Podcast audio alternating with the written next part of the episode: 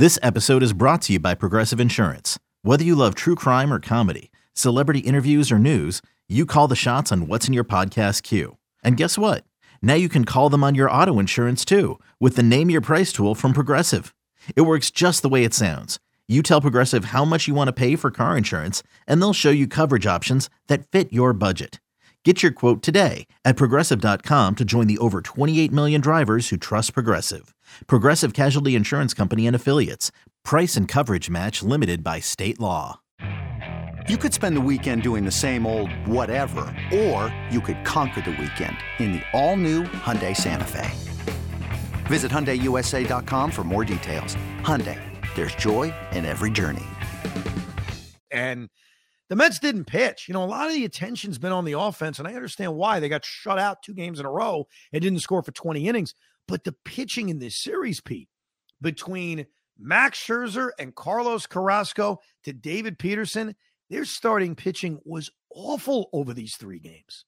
Now, and I got to be honest, I didn't realize that Peterson actually had started that that fifth inning right away because mm-hmm. I looked up and I'm like, why are they focusing on Peterson uh, when when Smith is up? And I'm like, they walked Yelich already. This is ridiculous and I totally missed that. And I look back, I'm like, why? Why did they keep Peterson? And that was so frustrating. He's been off all game long. Yeah, I mean the, the answer doesn't mean I like the answer, but the answer is the lefty lefty. The answer is, hey, I can get Peterson Yelich as a matchup. The Mets only have one lefty in their bullpen in Brooks Raley, who I don't think was available in this game after yesterday. And the Brewers are a heavy platoon team. So I, I think it was matchup. I don't agree with it because – I think sometimes managers get too obsessed with lefty lefty and righty righty. Sometimes you just have to have a feel for the game. The guy wasn't pitching well. it, it's as simple as that. Like he just didn't pitch a good baseball game. And, you know, I know he handled Yelich, but remember earlier in this game, in that second inning, when the Brewers eventually took the lead, they had the four to one lead.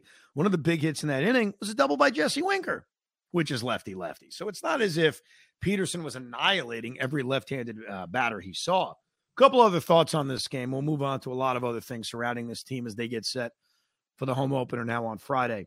David Peterson was called for a pitch clock violation, which made me laugh because David Peterson is one of the fastest workers on the Mets staff. Uh, during the offseason, when we were talking about the pitch clock and who is it going to affect, I remember saying to you, hey, David Peterson works faster than anybody. But his issue was the same issue that Gerrit Cole had in the Yankee game. And if you missed what happened in the Yankee game, Gerrit Cole was brilliant, uh, not to knock him. But his last moment on the mound was a 3 2 pitch in which him and Jose Trevino could not agree on a call. No one called timeout, pitch clock violation, ball four. And that was it. And Boone took him out of the game. Not, not because of that. He was pretty much done. That was his last batter. I think the Peterson pitch clock thing with Contreras was very similar, where it was simply the catcher and the pitcher not getting together on signs. And one adjustment that needs to be made is you're allowed two disengagements. Disengagement is not just picking a guy off at first base. A disengagement, which we saw today, by the way, Peterson picked off Adames, which was very cool. But you could just step off. Like you have that ability to do it. Um, so I think what pitchers and catchers are going to need to do is remember that they have that in their back pocket. Obviously, if you've already used the disengagements, that's the problem that you have. But I don't think if you go through these uh, at bats, pitchers are using their allotment of disengagements. So what the Yankees should have done, and Boone said it after the game, and what the Mets should have done, and just guys got to learn and they got to remember is step off, call timeout. Like you're allowed to do that. You just got to do it in the right amount of time. It turned out not to be a big play in this game. It turned out to just be a ball. He got Contreras out anyway. So it wasn't a big moment, but you know, we've seen a handful of pitch clock violations. Uh, not Tuesday, but we saw four of them on Monday, and then obviously we saw one in this game on Wednesday. I'd like to say I told you so. About what? That there's still gonna be. It wasn't gonna be this flawless system that you're like, oh, everyone's gonna figure it out by the time season starts. you know, you're gonna hate me for saying this, and maybe I'm just so in love with the pitch clock. I still think for the most part it's been flawless. Like we haven't seen anything catastrophic. I know Manny Machado got ejected arguing uh, his deal where they called a strikeout on him at the eight second mark. So I'm not saying it doesn't happen, but we haven't seen your fear of a game being decided on it. That hasn't happened. Oh, well, it will happen. It hasn't It happened yet. It, it will. It will happen. I'm telling you right now. The same way that Gerrit Cole couldn't get together with Trevino, just imagine a no hitter getting affected because, or perfect game getting affected because they couldn't figure out the, the final pitch on a 3 2 pitch and he walks the guy. A ball I don't mind that. Then it's not a perfect game. Right, exactly. But that's so stupid. Again, no, listen, it's not. You, you, you should have called a should, timeout. should have disengaged. Should have disengaged. Should have disengaged. I get. It. Listen, it's it's not a it's not flawless yet, and it might not be forever. It just, but again, I just don't want a game to be ruined over it, and the games haven't been ruined over it. It has not happened yet. We are seeing a violation of game, no doubt about it. But like the one in the Met game on Wednesday, it had no impact on the game. It re- it just didn't. Like the one in the Yankee game, you could argue could have. It led to a walk, and that guy ended up scoring. By the way, It was bases So- loaded. It was bases loaded. It was a bad spot for for everybody. Yeah. well, no, it led to the bases being loaded. It didn't happen with the bases loaded. It was the first guy that got on base, but yes, it led to a, a Philadelphia Philly rally. Absolutely. The other thing from this game that I got to bring up, I mean, we cannot ignore this, is we saw one of the worst umpired calls in the history of baseball. Omar Narvaez in the fourth inning with one out hits a line drive over first. It looks like it's a base hit. Sean Barber, the first base umpire, calls it foul. Okay, I, I guess we were wrong. We see the replay. It's not close. It's not like it hit the chalk. It's a foot fair. So Buck's going to challenge it. Of course, the rule, by the way, is if it's past first base, you can challenge it. If it's before the base, you can't challenge it. Anyhow, Buck's going to challenge it. The umpires, because I think every other umpire saw that it was fair, meet up and rule it to be fair. Okay, great. They got the call right. The problem is it was a line drive over first that bounced off the stands that jettison out. We have no idea if Narvaez ends up on second or not. My guess, I, I want to be honest, my guess is no. My guess is no, because the right fielder, who at the time was Brian Anderson, made the play quick enough where I think Narvaez holds up at first. But the fact that Sean Barber had to F this up, the umpires had to like make a decision. Ah, where should we send him? And of course, they sent him to first base, and nothing happens. the, Mets, the Mets don't get him in, but I just needed to point that out because that was one of the worst calls ever. eBay Motors is here for the ride. Remember when you first saw the potential? And then through some elbow grease, fresh installs, and a whole lot of love, you transformed 100,000 miles and a body full of rust into a drive that's all your own. Look to your left, look to your right. It's official. No one's got a ride like this. There's nothing else that sounds like, feels like, or looks like the set of wheels in your garage. With over 122 million parts, you can make sure your number one ride or die stays running smoothly. So there's no limit to how far you can take it. Brake kits, turbochargers, engines, exhaust kits, roof racks, LED headlights, bumpers, whatever your baby needs, eBay Motors has it. And with eBay Guaranteed Fit, it's guaranteed to fit your ride the first time, every time, or your money back. Plus, at these prices, well, you're burning rubber, not cash. Keep your ride or die alive at ebaymotors.com. Eligible items only. Exclusions apply. So uh, it's funny. We've seen that in NFL now, where if a rule is egregious, like a the play is egregious, they have the expedited replay. Yeah. Oh, by, by the way, let's change that. MLB should institute that. You have plenty of time in between where you have limited amount of challenges. The Mets have gotten burnt so many times already this season. They do. If there's something so obvious, they shouldn't have to have like the umpires get together. They should be like, "Hey, by the way, idiots, it's fair ball. Move Yeah, on with play." They, they they pretty much did that. I mean, that was They- basically they the other did. umpires correcting the mistake. The other umpires saw that. What are you what are you doing, bro? It's not even close. Um, so they in a way kind of did that. The problem is you're trying to make an assumption. You're trying to figure out where to stick the guy. Because the question to me wasn't fair or foul. The question is where are you sticking the guy? Where does Narvaez go? And I don't. I mean, I, again, I'm guessing that he would have been only on first base, but we don't know. Who knows? Maybe he would have tried to go to second. He would have been thrown out. I have no idea. The Brewer defense was so frustratingly awesome. And here's what made their defense awesome. You and I have watched a lot of Luke Voit because Luke Voit was on the New York Yankees. Luke Voit was a freaking butcher at first base. And yet, you watch him on Wednesday, and he's Rico mean, he's making he's making every freaking play. And if that's not bad enough, Brian Anderson, who starts the game in right field, moves to third base after Aroldis Chapman's friend Mike Brosseau was pinch hit for in the sixth inning.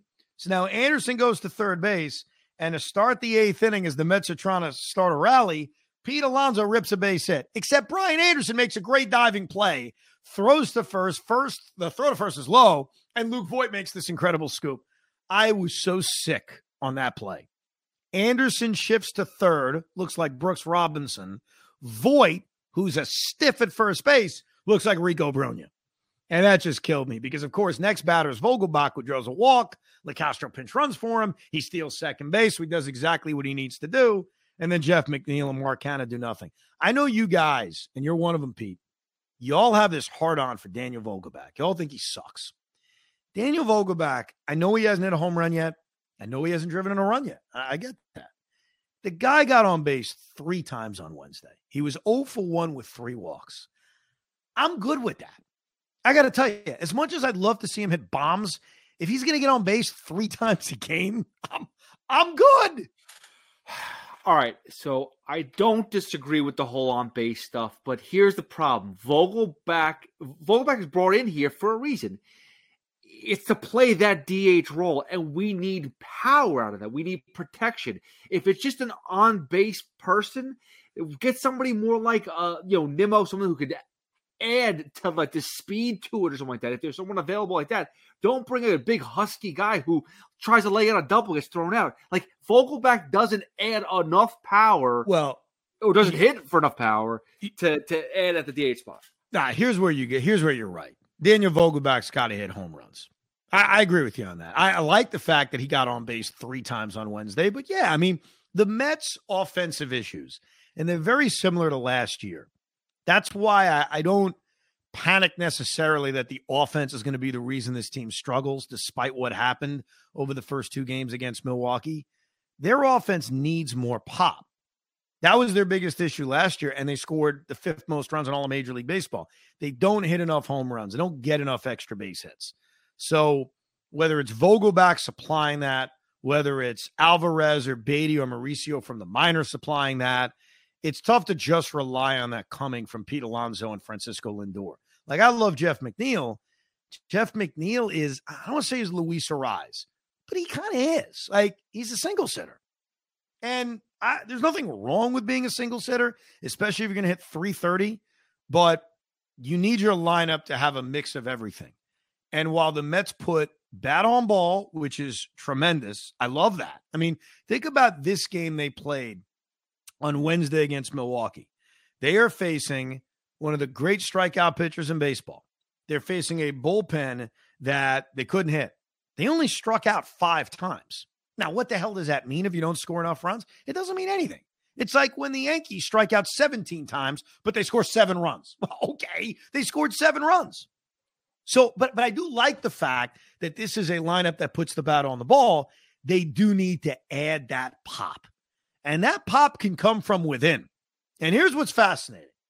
The New York Mets have put Pete Hoffman in a very difficult situation. Omar Narvaez left this game in the eighth inning he was replaced by Tomas Nido. And I wasn't really sure why. At that point, Craig and I were signing on the air. So I was trying to figure out what the hell happened to Omar Narvaez. Does he need a break? The guy's played half the games this season. What's going on here? It turned out he was feeling something in his calf. So took a precaution, got him out of the game. The Mets are going to check him out once they get back to New York and find out hey, is this serious or not? They have decided that the catcher they're going to call to New York, just in case Narvaez needs to go on the IL, which is absolutely on the table, the guy they're calling to New York is not who we thought it would be. Because there was an assumption, and I forget who said it. Maybe I said it, maybe you said it, maybe we both said it. that that if the Mets have any issues behind the plate, they're not going to call up Alvarez. They're going to call up uh, what's his name, the guy who played with us last Mike year, Mike uh, Perez. What was that? Michael Perez. Michael Perez. Thank you very much. For some reason, I wanted to call him Alex Perez. I don't know why. That they were going to call Michael Perez. Now, Perez is at Syracuse.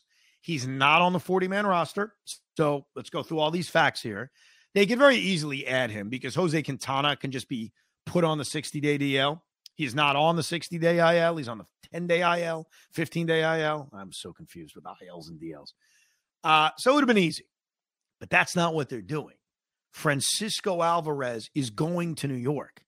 And so, less than a week into this season, or basically a week into this season, after Buck Showalter said, if Alvarez comes to the majors, that's a bad thing.